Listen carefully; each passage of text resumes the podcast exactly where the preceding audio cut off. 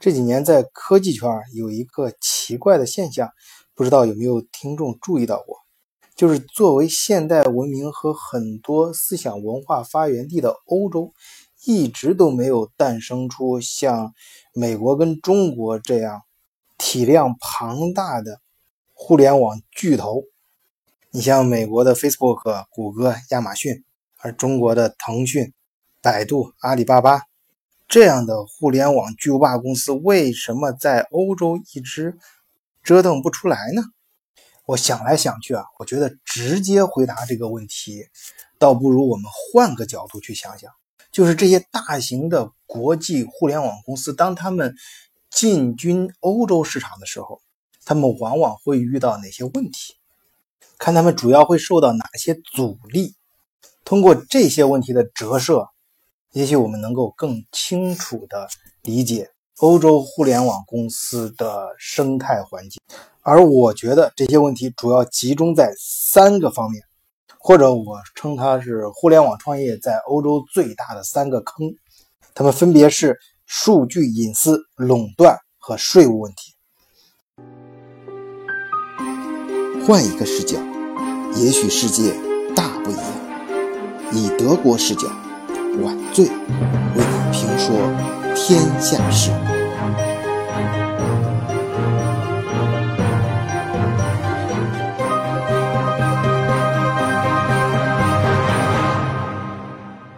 我们在前面有一期节目里面也专门讲到我 Facebook 今年年初在德国柏林打官司入了，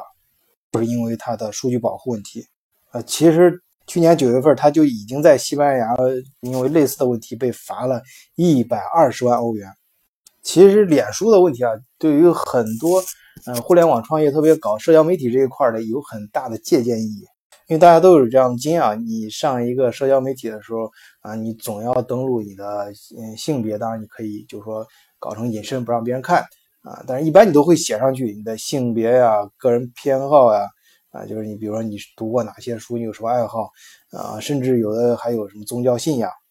当然你登录了之后，它可能网站经过你不小心打了一个什么勾，它后台就可以很自由的去查你的浏览历史记录。我个人觉得这个就会引起一个，就社交媒体只要你做这一行，你就会天然的陷入一个跟你的客户之间的一个天然的博弈。就是一方面客户呢，他想从你这儿得到更精准化的服务你也想对你的客户提供更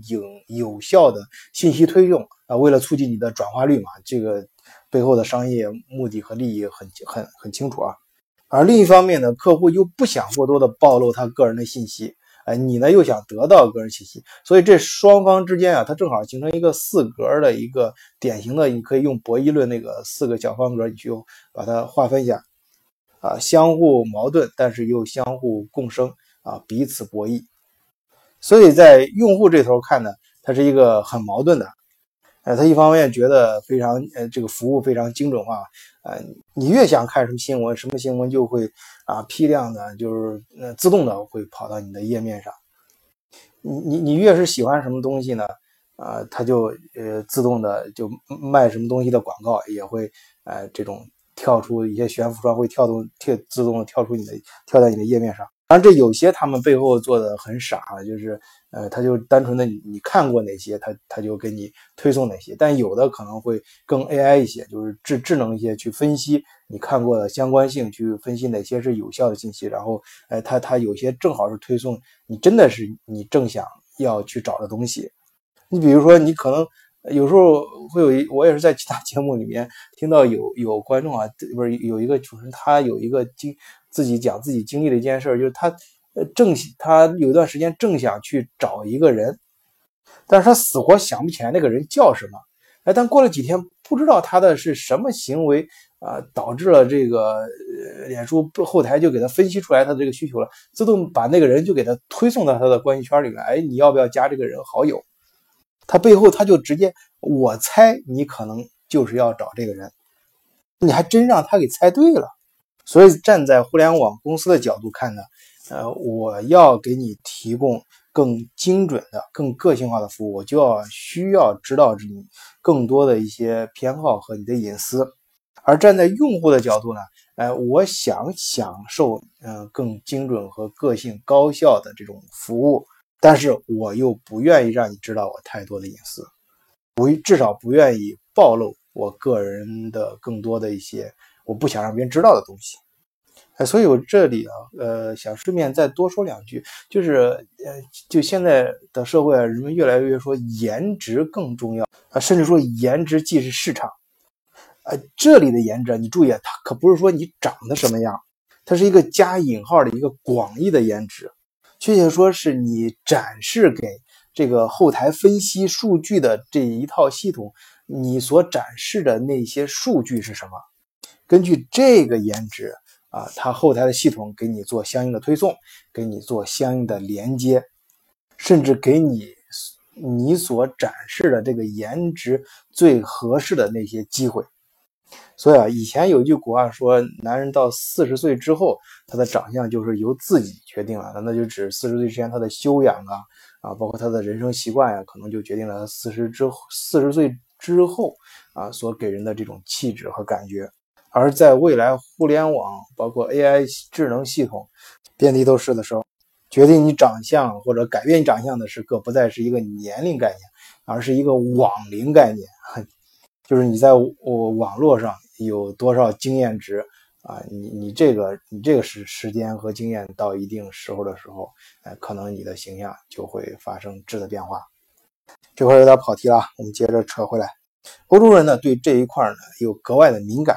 就是你要在欧洲去做互联网公司，你特别社交媒体这块，你一定要注意数据的精准化服务和个人隐私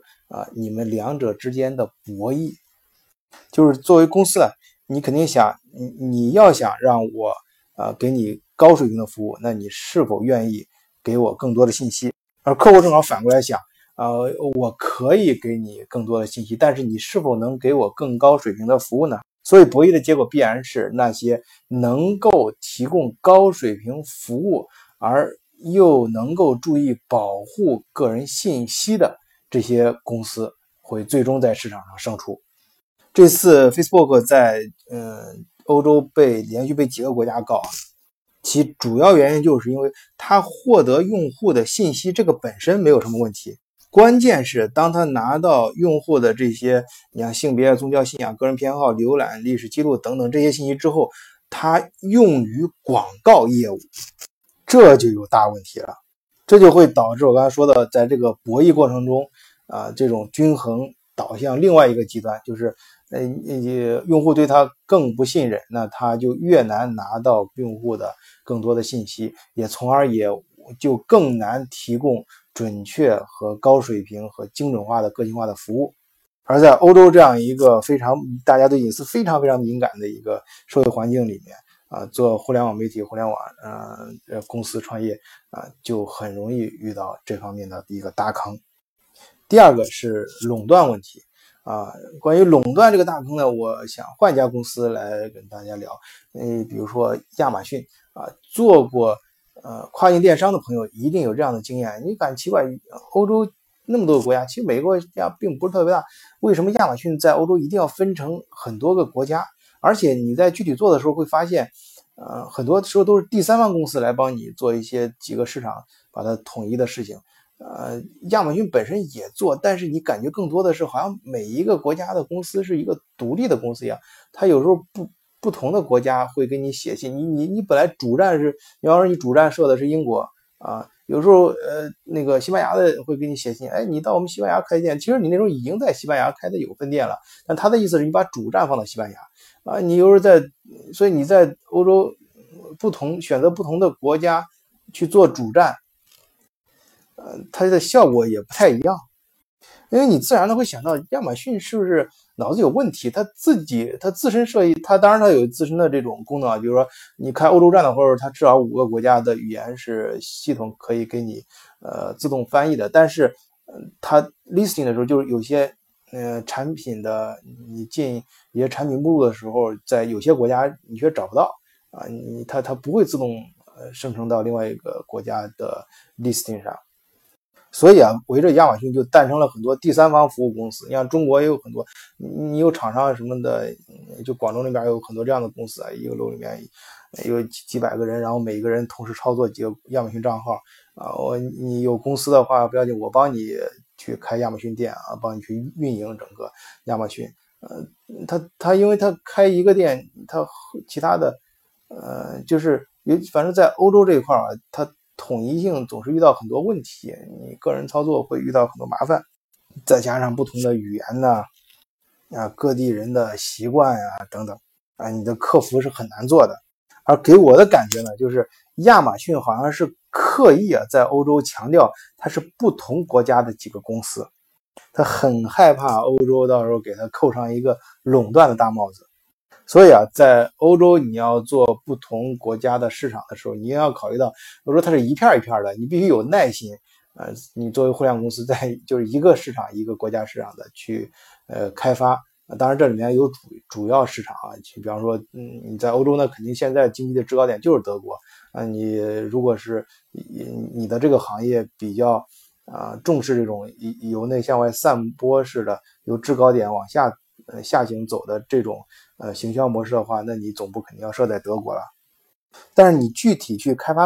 想要开发每一个市场的时候，一定要让欧洲的用户觉得你是一个很有内心，就是很有耐心非常精致的，愿意花很多时间去服务不同客户的这样一个公司，这样欧洲的用户对你就友好很多了。但是有很多互联网公司啊，大家可能就是有一种怎么说，就是你去实际去查的时候，你会发现有些互联网它的总部其实不在德国，但是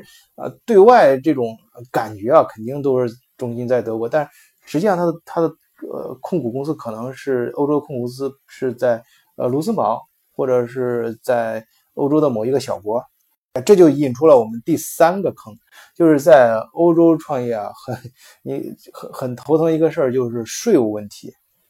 因为欧洲的税啊实在是太高了，尤其是你开互联网公司，你要雇大量的员工啊，你这不说研发了，你就那些客服这些，就是可能就是工作内容相对来说比较简单的，但是又需要很多人工实在去做的一些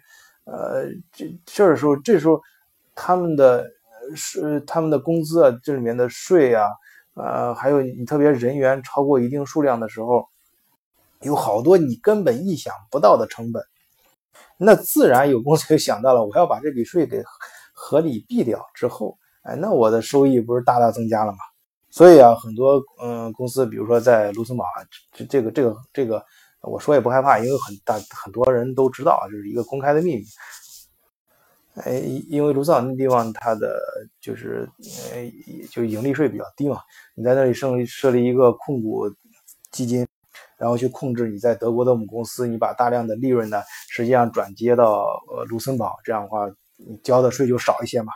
你在德国的公司表面上看上去你没有盈利，你自然就交的税会少一些。当然这是在你从公司的角度考虑，站在你公司的视角去看，那我是合理避税。但是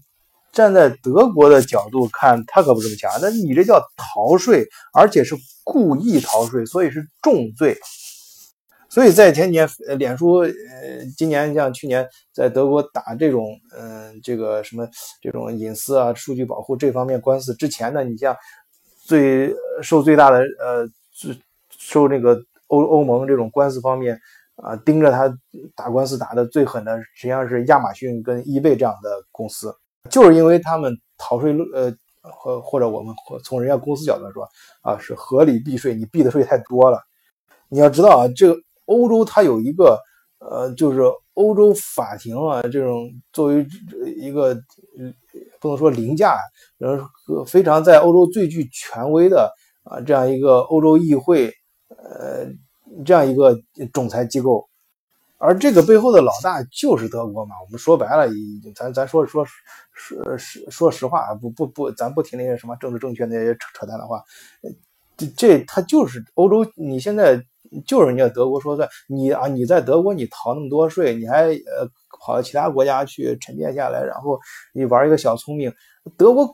不整你整谁？肯定要把你往死里搞。当然他肯定不会把你搞死，搞死他以后怎么在你身上揩油呢？啊，先肯定要从你身上大漏一笔钱，然后给你口气喘着，等你挣到钱之后再从你身上再慢慢的往下割肉。那中国很多公司就是这样的，在德国你开始，特别是那些咱们很多不正规的，你比如说你质量问题啊，还有税收问题啊，你开始不是光中国啊，其他一些兄弟国家过来的，你开一些什么小商品城这种的，你刚开始好像觉得没什么事啊，人家税务局也没找我们，搞得挺好的，你好像你逃了税什么挣了不少钱，包括一些饭店啊，到最后到一定时候啊，啪给你来个突然袭击，围住你一查，那一查一个准啊，肯定有问题。好，那你把钱交，这有点像养什么东西啊，但这样不太说啊，咱们因为我不愿意这样说，因为我个人是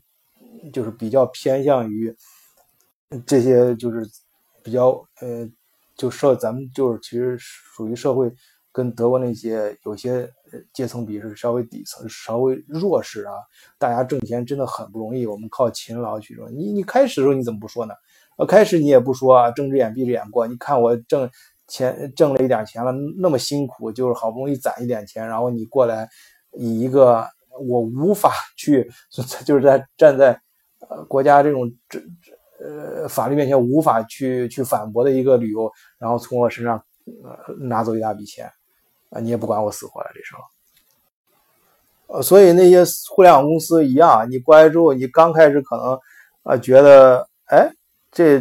就欧洲这些人不是挺笨的啊，互联网这些技术都不行啊，你们都搞不起来。好，我过来帮你们搞，搞了之后，那欧洲议会他们睁着眼闭着眼，你搞完